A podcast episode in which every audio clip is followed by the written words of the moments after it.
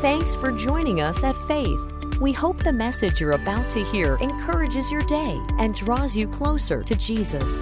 If you'd like to join us for service or find out more about the church, visit faith.church. That's faith.church. So guys, listen, we are continuing with this series on the seven churches in the book of Revelation. How many have enjoyed this? It continues to be challenging, continues to be a lot of fun. And there's a lot of stuff in the book of Revelation that you're like, man, what does this mean? And what does that mean? And I don't know, and a lot of people, they can chase a lot of different rabbits in the book of Revelation. But it's important for us to understand the book of Revelation is the revelation of Jesus Christ, not the revelation of the Antichrist. And I say that just about every Sunday because I want to remind us that Jesus is what this thing is all about. Amen? He's what the church is about. He's what the Bible is about. He's what the covenant of Abraham is about. It's all about Jesus, and the book of Revelation is no different. It is all about Jesus. And so we want to lean in and hear from the words of Jesus. And so to set this up, a reminder, Jesus appears to John on the Isle of Patmos. John was around 80 years old. Jesus had ascended to heaven, and the disciples were doing their thing and spreading the gospel and planting churches. And there had been these seven churches that were planted in Turkey and Asia Minor. The first one was planted by Paul. At this point, the apostle John was the overseer of these seven churches. And Jesus appears to John, who was exiled to this island for preaching the gospel. And he appears to him and takes down notes, and he captures a letter from Jesus to the churches. And so we've walked through every week looking at the particular letter. We've asked the question, what is this? What is Jesus saying to us? And we've also asked the question, what is Jesus saying to me? So there is this church question, but also the individual question. And today is no different. We're leaning into this to receive from the Lord, from his word that speaks to us. And so out of all of the churches in these letters, this church is the one that I want to become. These people are the one that I want to be. It's important to hear the words of Jesus to articulate what his church is to be. Because so many times we can get off. We can think, well, church, and actually this is what happens a lot of churches. You start off, and then kind of where you begin to see some traction, or you begin to get recognized for that particular area, you go all in on that area because it feels that way. Oh, that's what God's doing. But the issue with that is that we're being led by our circumstances versus being led by the voice of Jesus, who's the leader and founder of our churches. And so we want to hear that from Jesus. We want him to speak to us. So we have an opportunity today to listen to Jesus, to listen to what pleases him. And I titled this message, Living a Life That God Rewards. All of us want to walk in the rewards of Christ in our lives. And I want you to know something. There is a life that if we live, we will access the rewards of God. Now, it still means it's going to be a struggle. It still means there's going to be persecution. It still means there's going to be suffering. But if we live the life that God rewards, we will also be able to experience supernatural things in the journey, but also receive his reward as we walk it all out together. So we want to align our lives with what Jesus said he wants to reward. Here's the truth.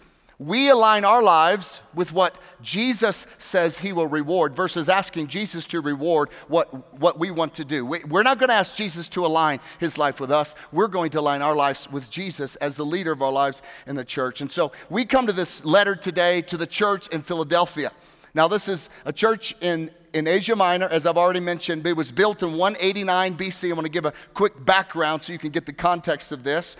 And the king of Pergamum, which is the church we looked at a couple Sundays ago, loved his brother Atlas. And the king of Pergamum built this city, and his brother was loyal to him. His brother was faithful to him.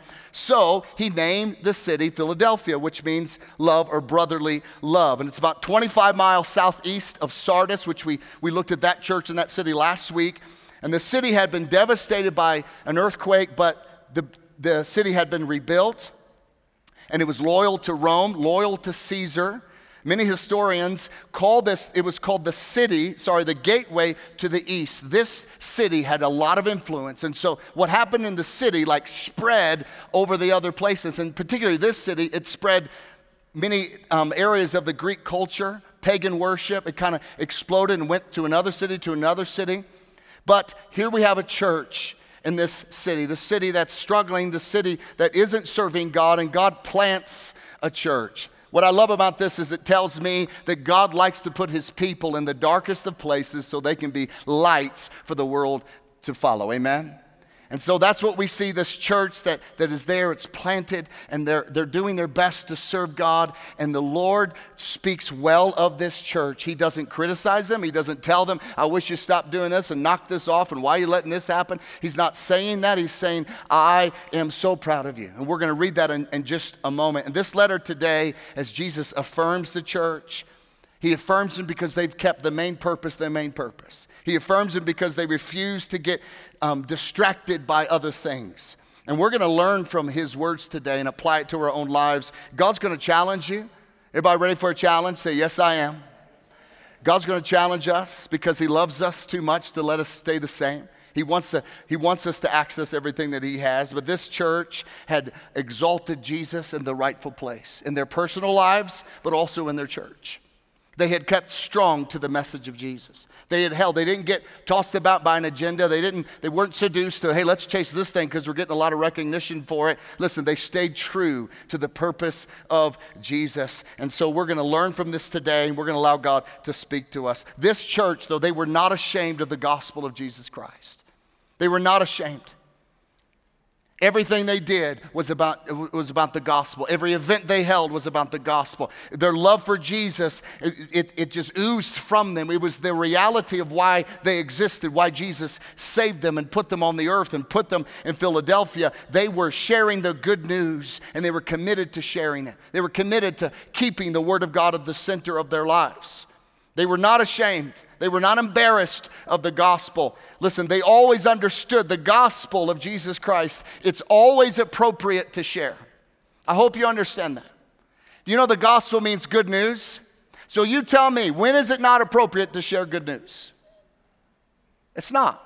Excuse me. It's always appropriate. That's what I'm going to say. Like, when is it like, you're like, well, I've got some really good news, and I just don't feel like it's time. What if you mean I have good news that if I share it with you, it's going to encourage you and give life to you? I don't know. I'm just going to wait. You should share the good news because it's always good news. Everybody say good news. The gospel is always good news. Jesus is always good news. He always brings hope. Jesus has never been preached and proclaimed, and people left, you know what, that's just so discouraging that God would send his son to die for me. That's so discouraging that I was given the solution to the pain in my life and in my heart. I'm just so frustrated. No, nobody says that.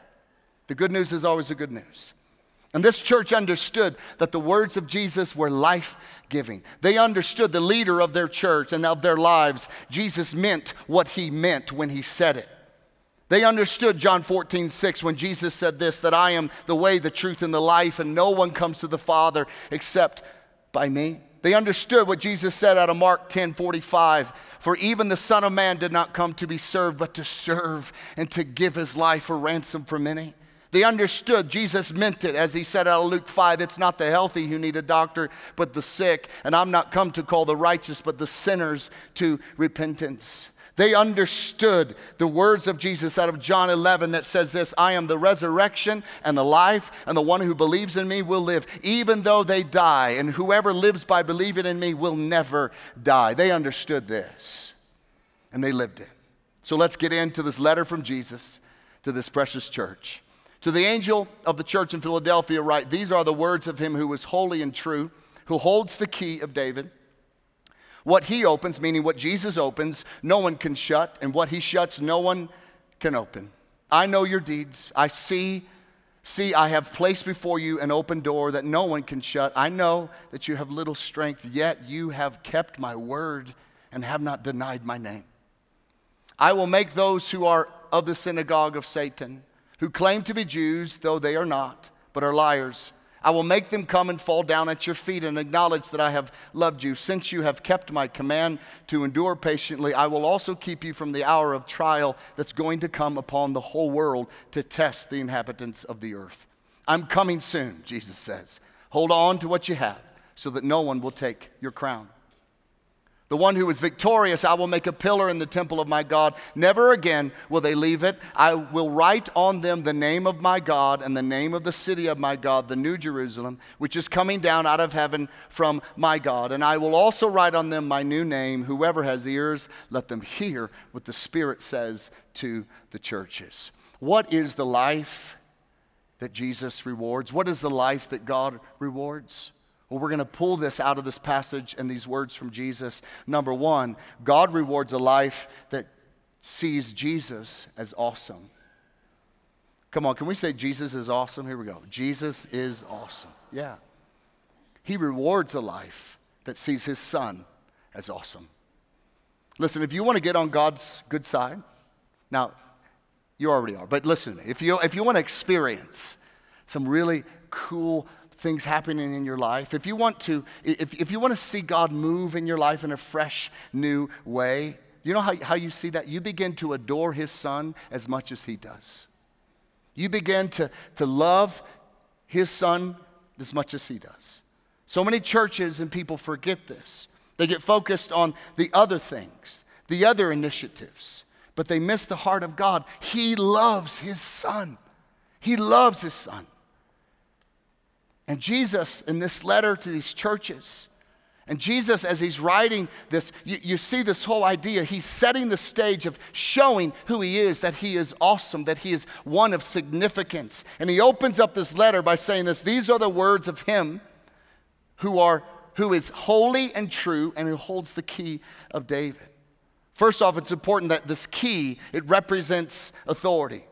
It's important to know that we live with an understanding that Jesus holds the authority to open doors that we don't have the ability to open ourselves.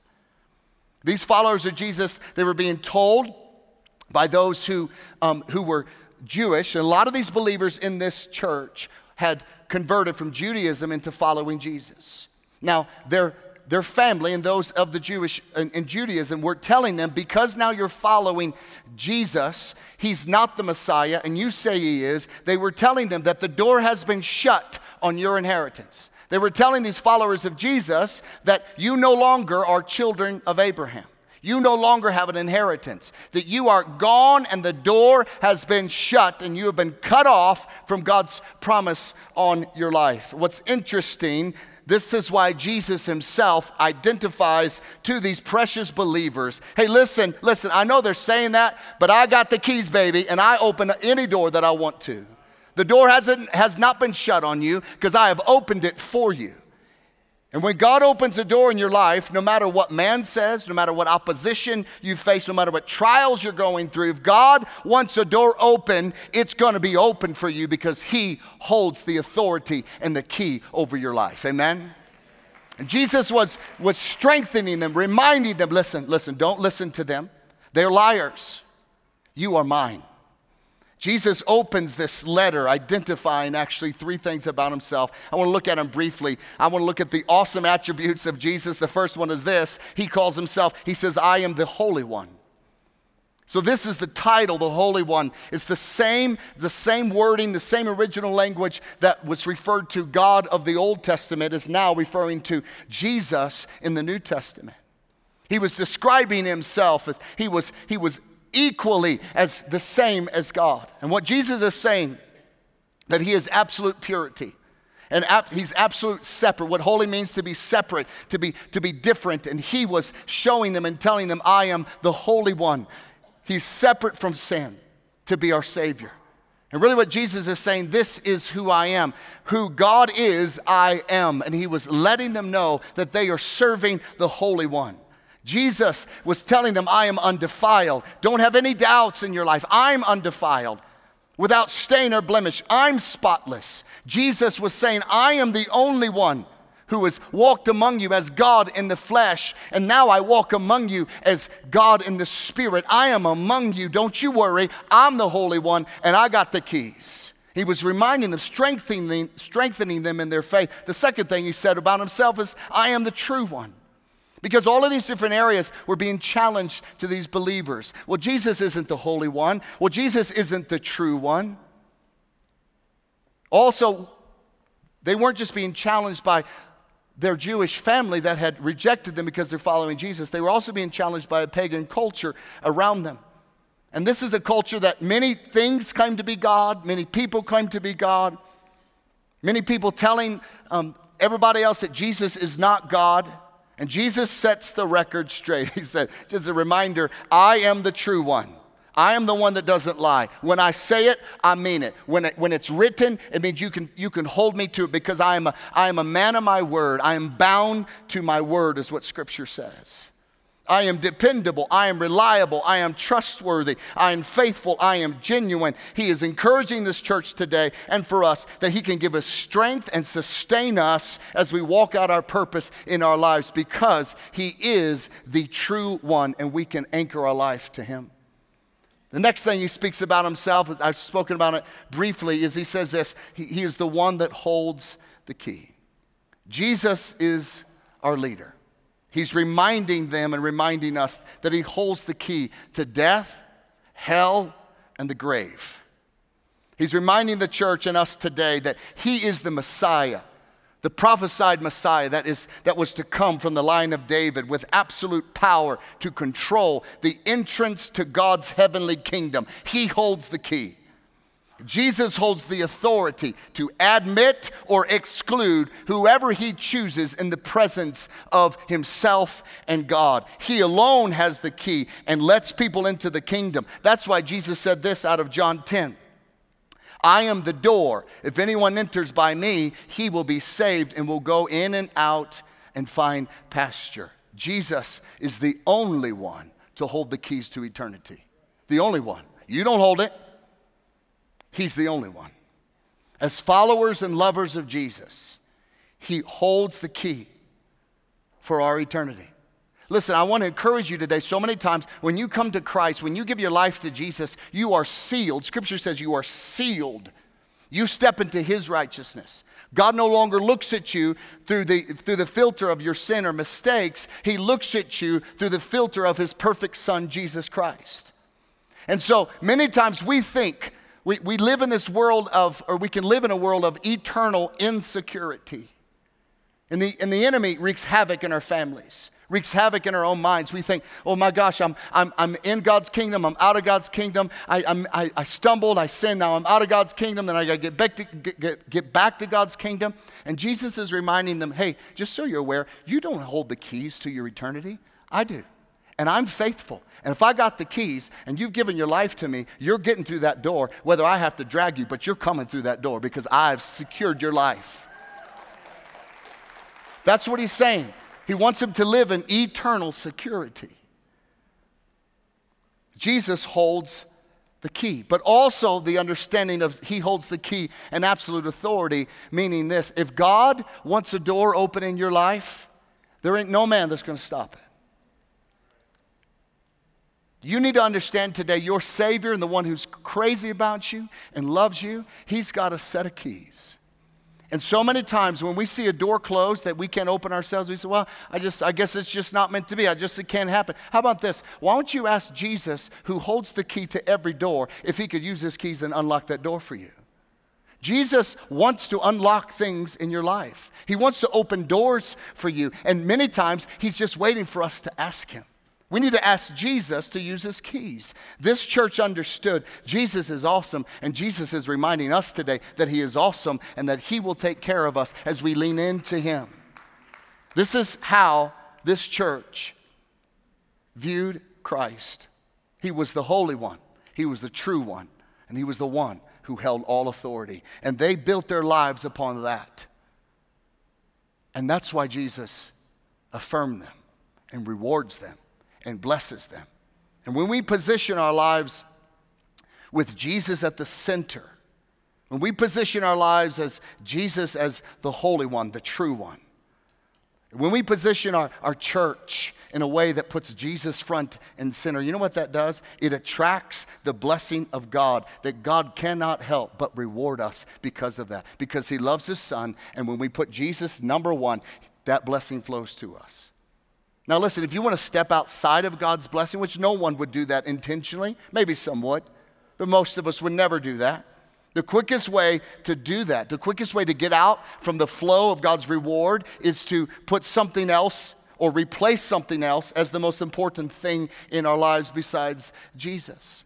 Or even we could say with our words, Jesus is the most important thing, but our lives and our actions or even the things in our churches don't say that. And so we need to understand, listen, we want to put Jesus dead center in the seat of our lives as we bow down to him and follow him as he leads us. Those who keep Jesus at the center in your own life, they keep his message at the center. They use their resources to promote his church, and they give to the church God's planted them in, and they live and they function as Jesus has called them and redeemed them and spoken to them. That those who see Jesus as awesome in the center of my life doesn't mean you're perfect. It just means you've put Jesus front and center. You will experience blessings and reward from Jesus himself and from the Father, because God is crazy about Jesus, and if you're crazy about Jesus, God is crazy about you. Amen? And this is the church. They were crazy about Jesus. The second thing that will reward us or allow us to access God's reward is number two. God rewards a life that is faithful to share the good news of Jesus. The closer we get to Jesus, really, the more our hearts become his hearts. For me, I don't want to know what grieves God's heart. I want to feel what grieves God's heart. I don't want to know what blesses God. I want to feel what blesses God. And how you do that is you are close to Jesus in relationship. You're close to Jesus in your journey. These people of this church, they saw Jesus as who he was, and they were passionate about him, about knowing more of him. The more I knew of him, the more their lives emulated his life. And they were conduits of the goodness of God to the community around them. We read the first church we looked at was the church in Ephesus. This church was busy. They were busy. They looked good on the outside. But Jesus says, you've abandoned your first love. I mean, they were shiny. They were hot. They got it going on. But as Jesus leaned in, he says, you've abandoned your first love. That was the church in Ephesus. You're actually living off of what used to work. You've drifted. You've put, instead of me at the center, you've put these events and what you're known for. And Jesus is like, I'm not at the center anymore. You have drifted from your first love. But this church, they had kept Jesus the center. They had the right motivation.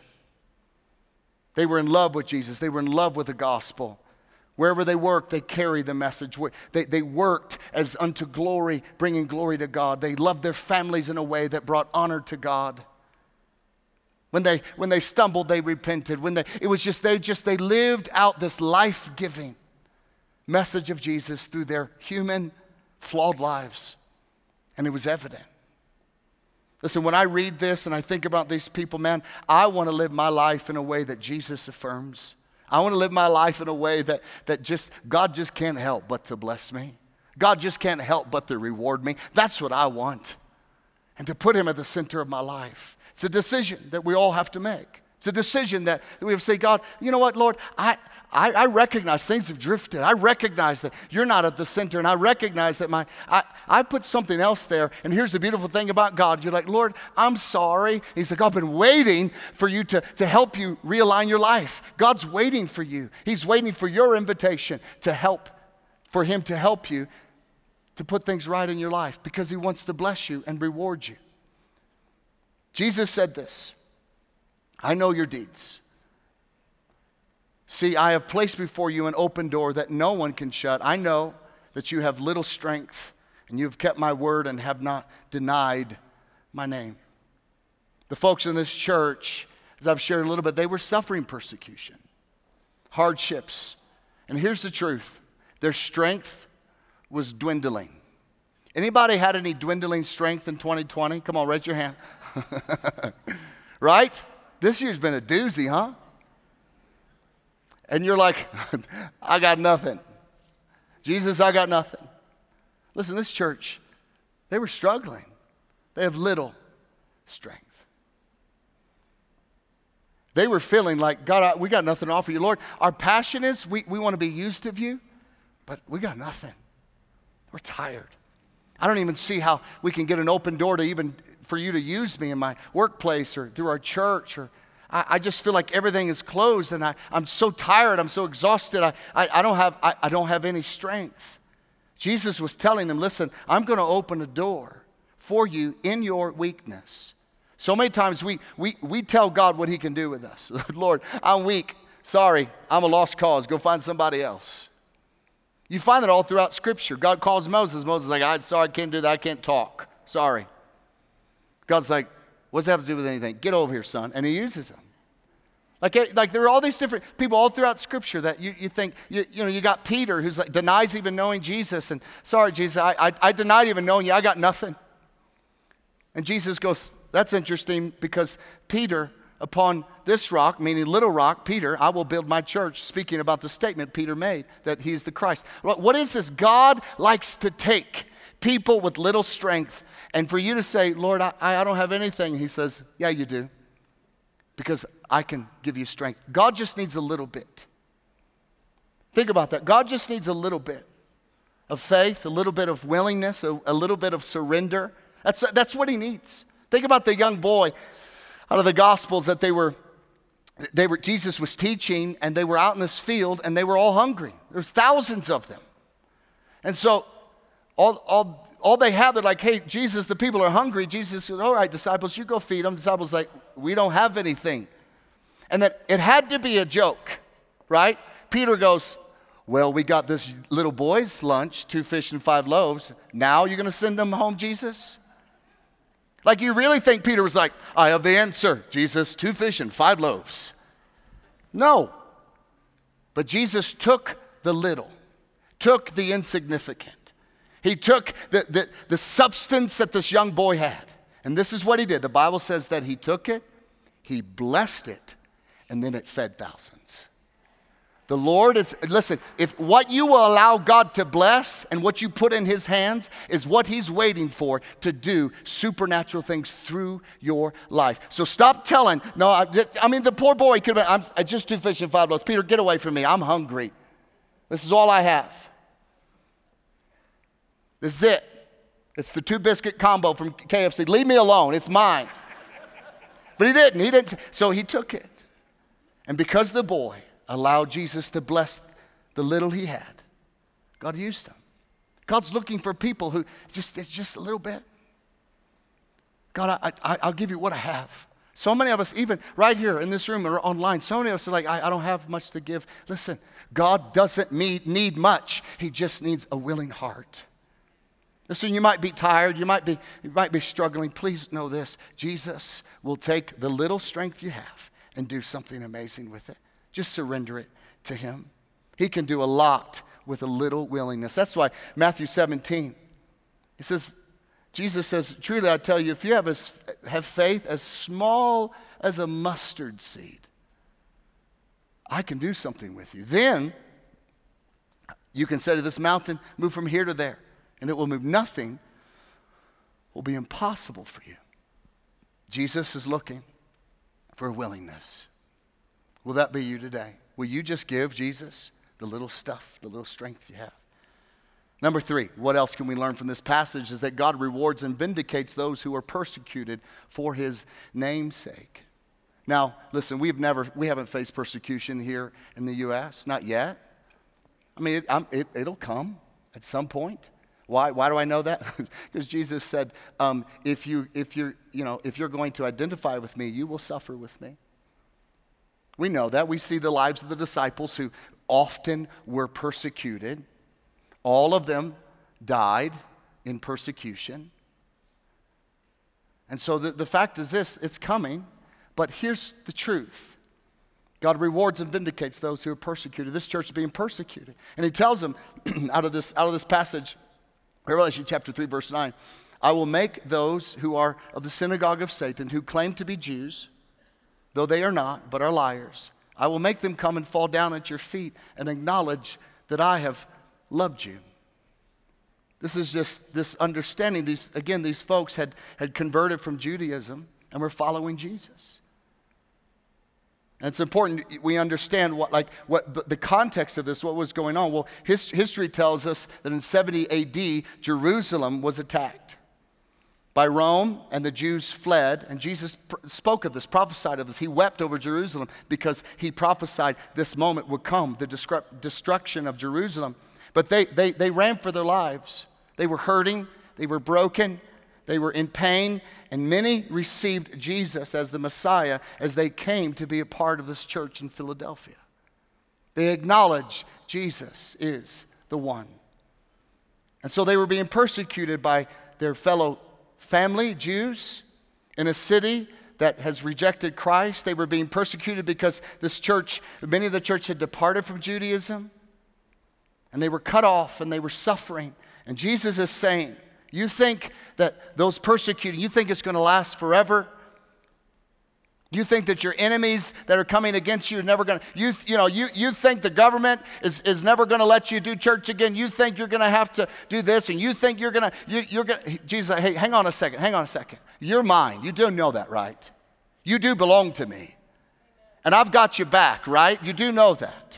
And I'm going to bring your enemy one day, and I'm going to lay them at your feet. And they're going to see that you were loved by me. That's why David writes in Psalm 110, God will make our enemies our footstool. That's what he said. Psalm 23, that even in the midst of our pain and suffering and enemies, God's like, I got you. He prepares a table before you in the presence of your enemies. I love that picture because I see our enemies around us wanting nothing but death and destruction, and you're just munching on a chicken wing. Hey, what's up? As it gets closer to noon, I start talking about food more, so that's just what happens. And you're sitting there in front of your enemies having a meal. Hey, can you pass the mashed potatoes, please? And they're watching you in the presence of your enemies. God's like, I got you. He was encouraging them. I have you. God wants you to look for his blessing in the midst of your hostility. He wants you to search for your miracles in the midst of your storm. He wants you to know as things push in on you and press in on you, and you're thinking, I can't do this anymore. He's like, hey, I got some keys.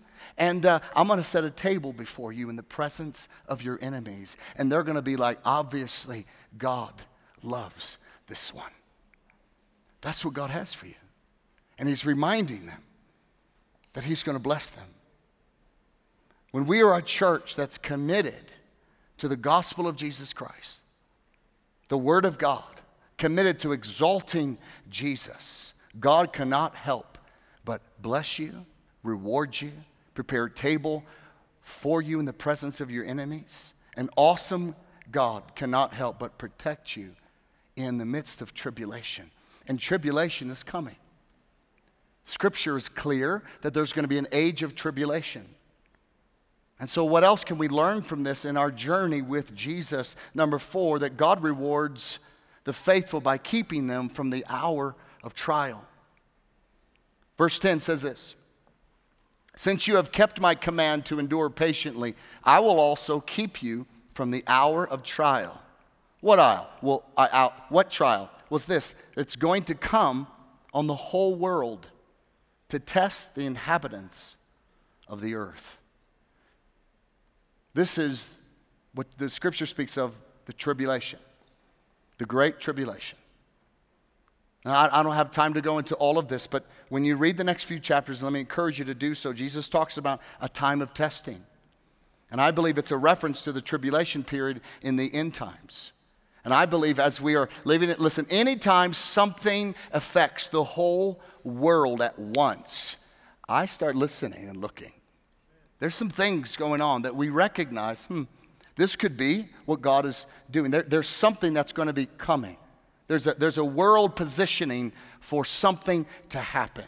And Jesus says there's a trial and there's a testing come for the whole world. But Jesus says this to the church, but don't worry, I got you.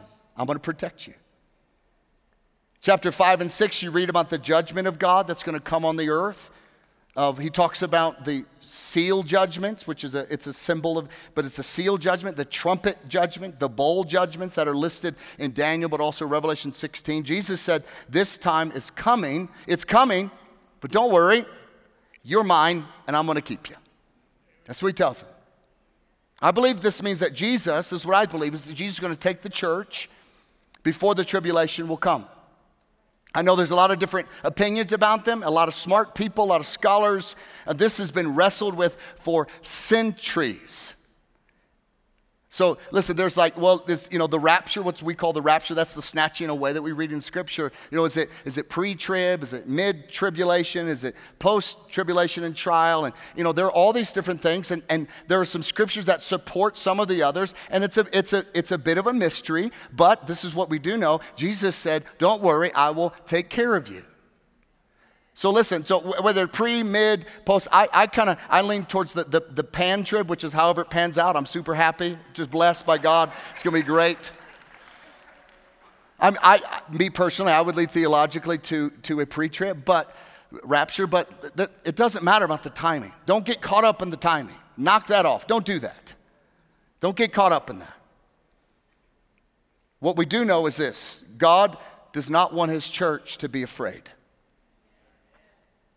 You don't have to live in fear, my friends. You can relax. Listen, Jesus purchased you with his blood. He's not about to let you go through something that he promised he wouldn't do. He has a lot invested into your life, and he will protect you, and he will keep you, and he will hold you in the hour of trial. We are in interesting times, though. If you think about the timeline of human history, just go on a quick journey with me real quick, is this: you have from Adam to Noah is 1,000 years. So Scripture says this, and I know there's some other interpretation, but Scripture says this, you know, to the Lord a day is 1,000 years, and 1,000 years is a day. But from Adam to Noah is 1,000 years. From Noah to Abraham is another 1,000. From Abraham to David is another 1,000, so it's 3,000. From David to Christ, it's 4,000, another 1,000. Now, it's been 2,000 years since Christ died and rose from the dead and ascended to heaven. So that's two more thousand. So we're at 6. So 6,000. So if a day is 1,000 years, 1,000 years is a day, that's the number 6. 6 in Scripture is the number of man. And we know that Jesus is going to rule and reign, the millennial reign, which is another 1,000 years, which brings it right to 7 if he was to come back really soon. That's 7,000 years. 7 is the number of completion, and then we know that there is a new heaven and a new earth. So I'm just saying Jesus will come back soon. That's what I think. That's what I think.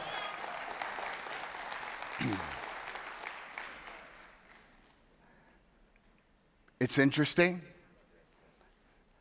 but when he comes and gets us, I'll be totally cool with that. But until then, friends, we got some work to do. We're called to be like this church in Philadelphia. You're called to be like these people. God believes in you. We don't know the day and the hour, but we can discern the times and the seasons, but we are to build our lives on what God rewards. Number 5, the last one is this: God will reward you with a crown and his name. Those of us who walk and do our best to trust in the Lord, he will reward you with crown and his name. Verse 11 out of chapter 3 says this: I'm coming soon. Hold on to what you have so that no one will take your crown. What's he saying? Hold on to what you have. In other words, keep doing what you're doing. Stay faithful to me. Don't give up. This church, they had stayed faithful. They kept giving. They were part of the church. They were serving God in their workplace. They were coming together and meeting and worshiping together. They were sharing the gospel. They were inviting their friends to church. They were sharing Jesus with those who didn't know him. And they kept being faithful. He says, hold on to that. Don't quit that. Keep doing that. Because the truth is this: the enemy wants you to lose your crown. This crown is not talking about salvation. Jesus has secured your salvation. He has purchased you. Deal's done. Contract's been signed. You're his, right? But this crown is about your reward. So Jesus is saying, listen, hang in there. Don't quit. Keep doing what I've called you to do. Keep sacrificing, because when you're sacrificing, you're storing up treasures in heaven. Keep moving. Keep moving to the finish line. Stay with it. I know the enemy wants to discourage you. I know the enemy wants you to throw in the towel. Listen, don't listen to that. You keep running. I've got a crown for you because you're being faithful. That crown's getting bigger and bigger, and I'm going to place that sucker on your head, and you're going to be rewarded because of your faithfulness. And he says, if you do that, verse 12, he says this, the one who's victorious, I will make a pillar in the temple of my God. Another, you're permanent. This is a permanent thing. You're not a fence post. You're a pillar in the temple of God. Never again will they leave it. This is about us stepping into eternity. I will write on them, look at this, name of my God, the name of the city of my God, the New Jerusalem, which is coming down out of heaven from my God, and I will also write on them my new name. This is the reward. What's Jesus saying? That you're going to be marked by the God of the universe. You know what I'm proud? You know what I'm proud about? My kid's last name. I'm proud that they bear my last name. Now, from a human standpoint, I'm like, I don't deserve that. Because they're great kids. I love them. But I'm still proud. They bear my name. What Jesus is saying, God is so proud. He is marking you with his very own name, the God of the universe, who measured the universe by the span of his hand, who spoke and separated light from darkness and water from sky, and who spun the universe into existence. He's like, I can't wait to get my name on those kids. I can't wait. He's so proud of you. This is a God that's generous. This is a God that's redeemed you. And then you're going to have the name of the city of my God. Listen, this is not a place. This is, you belong to a people. You belong in the city, New Jerusalem. Part of that, you're going to run the streets of the New Jerusalem. It's going to be, this is my city, and that's my God. See, I got the name on me. My city, my God. This is what, it's this identification. It's this identity about who you are. And this is Jesus who's saying, hey, listen, God's got a great plan in place for you. Don't give up. Don't stop. Don't throw in the towel. I know you have little strength. Keep moving. I'm here to strengthen you. When you fall, I will give you the strength. I'm just asking you, just give it. I just need a little bit. Just give me a little bit, and I could do great things in your life. Keep moving. And the last one is this, is he's gonna write, Jesus is gonna get a new name. He's gonna get a new name. Now, when the angel Gabriel appeared to Mary, which in a couple months, we're gonna be in a Christmas series, crazy, huh? But anyway, and he said, and you will call his name Jesus. Well, this is that simple. Just Jesus means Savior, the one who saves us. So Jesus came with that function. His name was to save us, and he did it. But when the new heaven and the new earth, he's going to get a new name. I don't know what it is. I have no clue what his new name is. But I will be very, very proud to wear the name of Jesus. I don't know what it is. It's Jesus now. I don't know what it'll be then. But there will be a new name. And we will be marked by who we belong to, the place we belong, and the one who got us there. Which then won't be Jesus. It'll still be the same, the second person of the Trinity, but who'll have a new name. And we'll be marked by it. The greatest reward that we have, honestly, yes, salvation, yes, heaven, yes, it's going to be amazing, yes, it's going to be, I'm telling you, it's going to be, heaven is going to be the greatest adventure of this. Every day you get to learn stuff about God, you get to be a part of this big family, and there's no more tears, no more pain, no more mental illness, no more physical illness, no more shame, no more condemnation, no more. We are going to be free from every curse of sin. Totally free from the curse of sin. That's going to be a good day.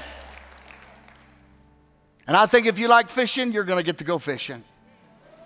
I think if you like exploring, I think God's going to have the greatest season of exploration you can go on. I'm telling you, God, he's going to bless his kids like crazy. But yes, that's a great reward. But you know, for me, the greatest reward is I get my Father.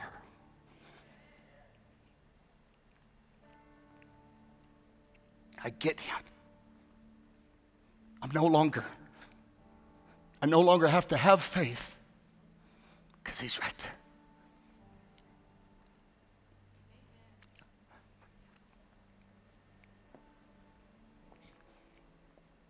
We're going to live our whole lives longing for him. He's changed me. He saved me. He sent his son for me. And I get to be with him. He's my greatest reward. The Father is my greatest reward. And I will see him face to face. And I will spend eternity with him. And that's going to be a blast. I can't wait. The size of fish, him and I are going to pull out together. It's going to be fun. Live your life in a way that you will receive your reward. Anything you give up on this side of the grave is worth it. It's worth it. Lustful pleasure, it's nothing in comparison to what awaits you. A sacrifice for God to use you, to be a missionary, to be a light in the midst of your workplace, to be the voice of the good news to those who are hurting, to suffer persecution. There's a passage out of Acts where the disciples were faced persecution. It said that they had delighted that they had been found worthy to suffer for the sake of the name. They were running towards the finish line, and they kept running. We need to understand this race we're running, that anything we sacrifice, anything you give up, this church, Philadelphia, they stayed faithful to God. They stayed faithful to the call. They stayed faithful to giving. They stayed faithful to sowing. They stayed faithful to the gospel. They stayed faithful to their church. They stayed faithful to God. And he says, I've got a crown. Don't give up. God's calling us as men and women of God, young men and women of God, to lace up our bootstraps, to keep running and live a life that God rewards. Let's pray. Father, I want to thank you for your faithfulness to us. Lord, thank you for your presence. Thank you just for your love for me. Can't wait to see you, Father. But Lord, until then, may we be filled with the reality that we are living in a temporal world with a task, with a call. May we run it as people are running towards a prize. May we cast off all things and distractions and sins that will detract. And may we run the race for the crown. Lord, may we as men of this church and online be men who are men of integrity, men of truth, men who defend women, men who don't take advantage of women, men who protect them and protect the innocent. May we be men of integrity that reject the world's definition of a man and walk in the biblical definition of being a man of God. May we lead our families. May we be the example, Lord, for our young men to want to follow and for our young women to want to marry someone like us. God, today we feel weak, but we give you the little strength that we have. And we ask you to do something in our lives that we could be the men of God.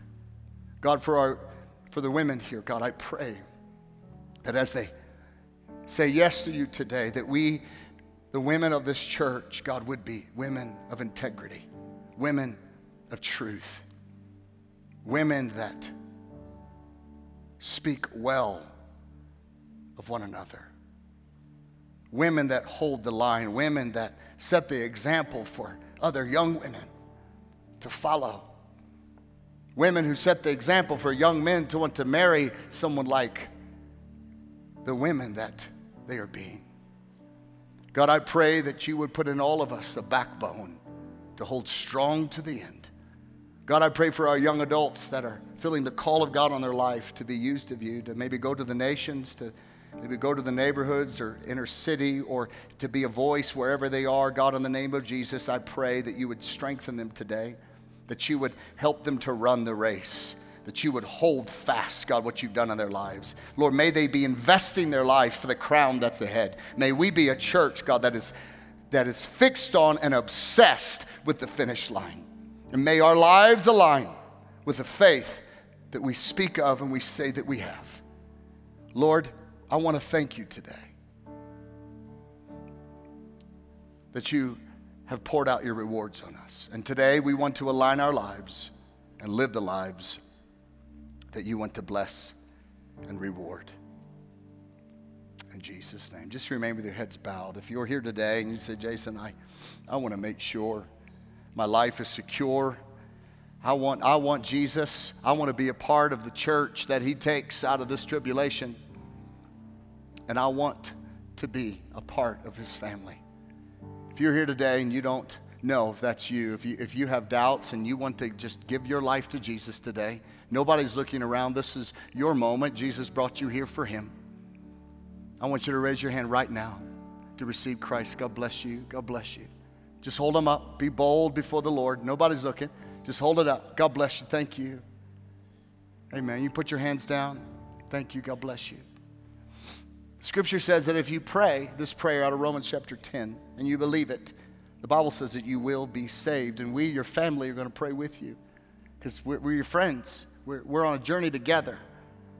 And so I'm going to lead us in a prayer. And all of us, let's pray together passionately and loudly, committing our lives to Jesus. And the Bible says if you pray it and believe it, you will be saved. Let's pray together. Say, Lord Jesus, I confess that I'm a sinner.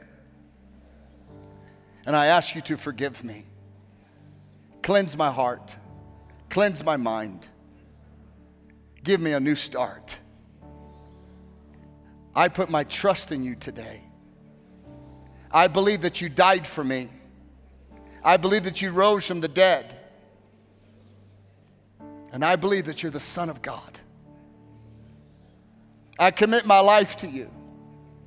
From this moment forward, I belong to you, and you belong to me. Help me to run my race. Help me to run for the crown. Thank you for loving me. Thank you for forgiving me. And thank you for the great adventure you have for me. In Jesus' name, amen and amen. Come on, let's give the Lord a hand today. Amen. If you gave your life to Jesus today, huge, huge favor. I'm going to ask you if you could just fill out the connect card right in front of you and just write your information, check the box, give my life to Jesus. And then when you leave, you can drop it in the bucket. Also, that same card, if you have some prayer requests and you'd like for us as a staff to pray for you, we'd be honored to do that. You can pick out that card and write your prayer request and also drop that on the bucket. Same card, you can use it for both reasons. And so just drop it when you leave. Or you can text SAVED if you're joining us online, or here you can text SAVED to the number on the screen. Let's all stand to our feet. And as you do that, I just want to let you know something, church. I really do love you. I'm so grateful for you. I'm grateful for your faithfulness. I've seen many of you just dig deep and find strength in Christ through this. You have been faithful in your giving. You've been faithful. You have emulated much of what the church in Philippi or in Philadelphia, you have done much like them. And I just want to thank you. I'm really proud to be a part of you. And I hope you know that I love you. Let me pray for you. Just raise your hands, and I'm going to bless you today. Father, I bless our people in the name that's above every other name. I pray that you would bless marriages, that you would bless relationships with family, with workplaces. God, today I thank you that you are the door opener. You know what doors that need to be opened, and you hold the key. So today, God, we ask you to kick down and open up every door that you want open for my life. And I thank you today, God, that there is no door that you have opened that anyone can shut, and no door that you want shut that anyone can open. And so we thank you for that today. Bless our people, prosper them, and let them continue to run the race you have called for them. In Jesus' name we all say, amen and amen. Amen.